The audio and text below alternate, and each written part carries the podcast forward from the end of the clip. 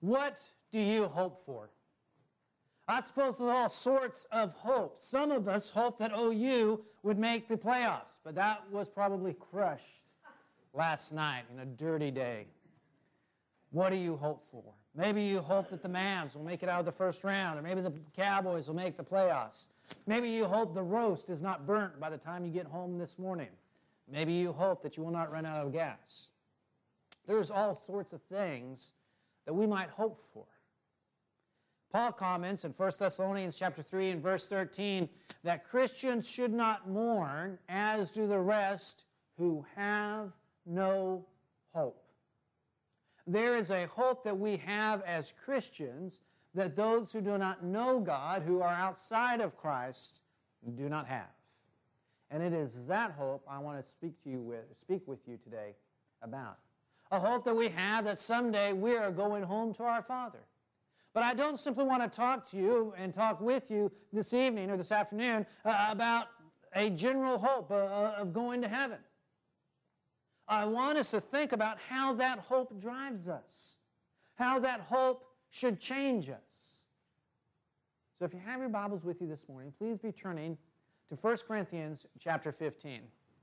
1 Corinthians chapter 15, Paul is going to talk to these Christians about the hope that they have of the resurrection and how there is evidence of that hope and how because of that we ought to live changed lives. Notice how Paul begins in 1 Corinthians chapter 15, beginning in verse 1. He says, "Now I make known to you, brethren, the gospel which I preached to you, which also you received, in which also you stand, by which also you are saved, if you hold fast the word I preached to you, unless you believed in vain.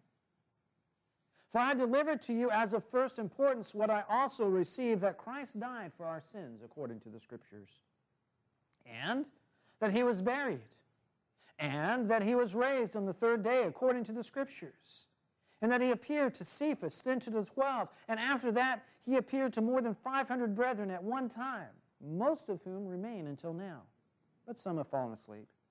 Then he appeared to James, then to all the apostles, and last of all, as to one untimely born, he appeared to me also." Paul says, this was the message that was preached to you. This was the gospel. The gospel was that there was a man named Jesus who was no man at all, but there was a man, God on earth, and Jesus Christ was his name, and he came to this earth, and he lived, and he died just as the Scripture said that he would. That he was buried just as the Scripture said that he would be buried. But he also was raised. And Paul talks about the fact that he was raised, and you can be certain of that resurrection because he appeared to all sorts of folks after he was raised out of that tomb. And in fact, he says there was one occasion which he appeared to more than 500 people all at one time, and some of those people are still alive, as Paul writes. If there's any confusion about it, you can go talk to them. Paul says some of those folks have died, but many of them are still here. And he says, "And he even appeared to me in his resurrected state." So 1 Corinthians 15 really becomes an argument about the resurrection and its impact in our lives as Christians and what it ought to mean for us. Notice what he says beginning in verse 12. "Now, if Christ is preached, that he has been raised from the dead, how do some among you say there is no resurrection of the dead? But if there is no resurrection of the dead, not even Christ has been raised. And if Christ has not been raised, then our preaching is in vain. Your faith also is in vain. Moreover, we have even been found to be false witnesses of God, because we testified against God that he raised Christ whom he did not raise, if in fact the dead are not raised. For if the dead are not raised, not even Christ has been raised, and if Christ has not been raised, your faith is worthless. You are still in your sins. Then those also who have fallen asleep in Christ have perished. If we have hoped in Christ in this life only, we are of all men most to be pitied.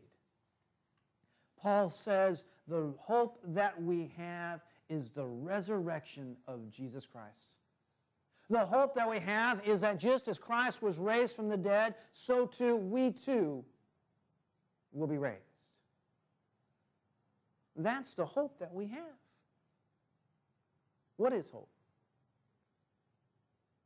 Have you ever really defined hope? We use that term so loosely, just like in my introduction, hoping that the OU would make it to the playoffs. Well, who really cares, right? Unless you're the coach of the team. You might hope. But in the grand scheme of things, who cares, right? We can hope for all sorts of things, but the idea of hope, the actual idea of hope is the idea that something may happen and that you have a reasonable expectation that you will get what you are anticipating or that you will receive what you're anticipating. So hope is not just saying vaguely, as we often say, I hope this is going to happen. I hope I'm going to have chicken fried steak. I hope I'm going to have this over here. I hope that my favorite team's going to win. But hope, when we actually sit down and start thinking about hope of significant things, it's the expectation that you are going to receive something and have a good likelihood that you will. I hope that my kids will make good grades. That's a reasonable expectation, and you better be certain that I'm going to do everything I can to make sure I receive that hope, right? And so Paul says this is our hope, that we're going to be raised. And we have a certain realization or a certain expectation, a certain likelihood that it's going to happen. And in fact, Paul says we can be absolutely certain that it's going to happen because Christ was raised. But then Paul makes things difficult for us because he likes to make these little tongue twisters for us. And he says things like, if there is no resurrection, then not even Christ has been raised. And he who raised him from the death didn't really raise him. Okay, so it's hard for us sometimes to follow that, but it's actually pretty clear what Paul's saying. If we look at the text again, notice what he says. Beginning in verse 12. If Christ has preached that he's been raised from the dead, how do you say that there is no resurrection? That's the central point of the gospel message. That Jesus Christ was raised. And he's just told us what the complete gospel story is. He died for our sins, he was buried, and he was raised. But none of it matters if he's not raised. Because if he wasn't raised, then there's no eternal life. And I'm still dead in my sins, Paul says. Verse 17. So the ultimate piece of this trilogy that Paul gives us is that Christ was raised. Now obviously if Christ didn't die for our sins, then those sins are still with us. But if he died for our sins and he's still in the tomb, he didn't really conquer death. And so my hope is gone. And so the crux of Paul's argument is Jesus really was raised. And because Jesus Christ was really raised, we still have that hope. And he says, by the way, guys, if Jesus Christ wasn't really raised, not only are we without hope, but he kind of looks at himself and he says, I'm a scoundrel. I'm a manipulator. I'm a blasphemer of God. Because I've been going around saying this is what God did and God didn't do it. if God didn't really raise Jesus from the dead. But he says Christ really did rise up from the dead by the power of God. And so he says we have this hope, and this hope is here because we've been raised from the dead, or because Christ has been raised from the dead. So we have that hope of looking for that opportunity to rise up out of the tomb. So quickly, what is that going to look like? I want to spend a whole lot of time on this portion of the idea of the resurrection, because I want to talk about what that means for us. But briefly, let's just kind of notice what Paul says is going to happen. Verse 20. He says, "But now Christ has been raised from the dead, the first fruits of those who have fallen asleep. For since by man came death, by man also came the resurrection of the dead. For as in Adam all die, so also in Christ all will be made alive. But each in his own order, Christ, the first fruits, after that those who are Christ's at his coming." This is where it gets neat. "Then comes the end, when he hands over the kingdom to the God and Father, when he has abolished our rule and authority and power. For he must reign until he has put all his enemies under his feet." And then notice what he says, those first fruits. Verse 35. "But someone will say, how are the dead raised? What kind of a body do they have? Verse 36, you fool, that which you sow does not come to life unless it dies. And that which you sow, you do not sow the body which it is to be, but a bare grain, perhaps of wheat or of something else. But God gives it a body just as he wished, and to each one of the seeds a body of its own." And skipping ahead to verse 42. "So also is the resurrection of the dead. It is sown a perishable body, it is raised an imperishable body. It is sown in dishonor, it is raised in glory. It is sown in weakness, it is raised in power. It is sown a natural body, it is raised a spiritual body. If there is a natural body, there is also a spiritual body. So it is also written, the first man, Adam, became a living soul. The last Adam became a life-giving spirit. However, the spiritual body is not first, but the natural. Then the spiritual. The first man is earthy, from the earth, earthy. The second man is from heaven. As is the earthy, so also are those who are earthy. And as is the heavenly, so also are those who are heavenly. Just as we are born the image of the earthy, we will also bear the image of the heavenly." And so Paul says there's a day coming in which we're going to be raised, but our bodies are going to be changed. They're not going to be this physical body that we have currently. We're going to have a spiritual body, a heavenly body. We're going to be changed into something that we can't really anticipate right now. We have no way of knowing, because all of our ideas, all of our notions, all of our reality is based on this physical life. If we don't have skin that we can pinch, we don't know what it's like. But Paul says we're going to be changed. We have to go into the tomb first. But there's an exception he's going to talk about in a second. But we're going to have this heavenly spiritual body, not one that reflects this earthly life. And then notice what he says with regard to the timing. Verse 51. "Behold, I tell you a mystery. We will not all sleep, but we will all be changed. In a moment, in a twinkling of an eye, at the last trumpet, for the trumpet will sound, and the dead will be raised imperishable, and we will be changed. For this perishable must put on the imperishable, and this mortal must put on immortality. But when this perishable will have put on the imperishable, and this mortal will have put on immortality, then will come about the saying that is written, death is swallowed up in victory. O death, where is your victory? O death, where is your sting? The sting of death is sin, and the power of sin is the law. But thanks be to God who gives us this victory through our Lord Jesus Christ." There are some who are going to be dead at Jesus' return. And there are some who are still going to be walking around this face of the earth. But when he comes and that trumpet blast is made and we hear the voice of the archangel, those who are in the tombs are going to be raised up, and they're going to have that spiritual, heavenly body. And those of us that are still alive are going to be changed. She says in a twinkling of an eye, in an instant, we're going to be changed. And we're going to have this imperishable, spiritual, heavenly body. Folks, that's our hope. And when we put this together with what he says in 1 Thessalonians, we're going to be caught up with Jesus forever. We're going to go home to our Father's house. And we're going to get to live in our Father's house.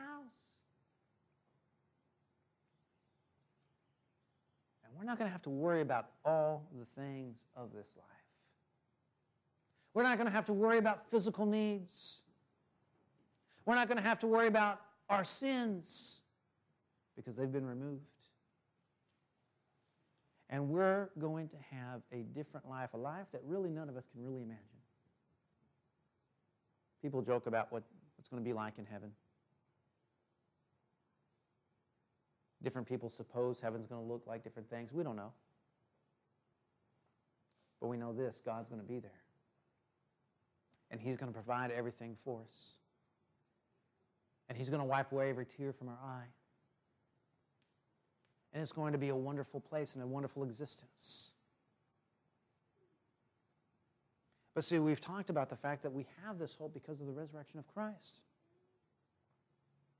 And we have the certainty of our own resurrection because Christ has already paved the way. He is that first fruit, Paul says, of being raised from the dead. And we know what that resurrection is going to be like because he's just told us, at least to a certain extent, what it's going to be like. But the main thrust for this morning is what that ought to mean for us today. And so Paul narrows it down to just one little verse in this chapter. Verse 58. Therefore, the conclusion, the impact of that hope we have of the resurrection. Therefore, my beloved brethren, be steadfast. Be immovable. Always abounding in the work of the Lord, knowing that your toil is not in vain in the Lord. Paul says the way that this hope of the resurrection ought to change us is it ought to create in us a heart that is steadfast, a heart that's not going to give up, a heart that's going to stick with it, even when times get tough, even when there are trials, even when there's hardships, even when there is pain in our life. We are going to be steadfast because we're able to look to this hope that we have. Notice the contrast that Paul makes in this verse. He says, if Christ hasn't really been resurrected from the dead, your hope is vain. Your hope is worthless. And that idea of vain means to be empty, without substance. If Christ hasn't been raised, Paul says, all of it is vain. But it gets down to verse 58, and he says, because we know Christ was really raised, and we know that someday we are going to either be raised or changed in the twinkling of an eye to be able to have that heavenly body, that spiritual body, that imperishable body, that immortal body. He says, because of that, be steadfast, immovable. Don't let people push you off of your faith.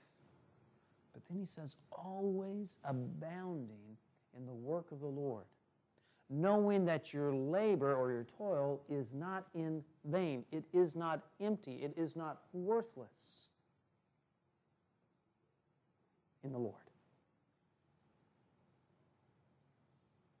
God wants our faith to be more than lip service. He wants our hope to be more than lip service. He wants it to be a motivator. He wants it to be something that moves us to action. He wants it to be something that creates change in our lives with doing something about it. Why do you act? Why do you do the things that you do? Somebody in Bible class this morning used the word obligation. Sometimes we do things because we feel obligated. I have to do that, so I might as well get it done. Once or twice every 2 or 3 weeks, I look at the grass and I think, somebody's obligated to cut that.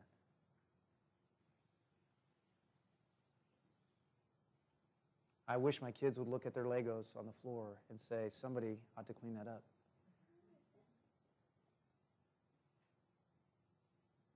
So sometimes we're moved out of obligation. But here Paul is saying we are moved out of our hope. That is to say, we are moved by our hope. We look forward to the good things that are coming, and therefore it prompts us to action, to working in the Lord.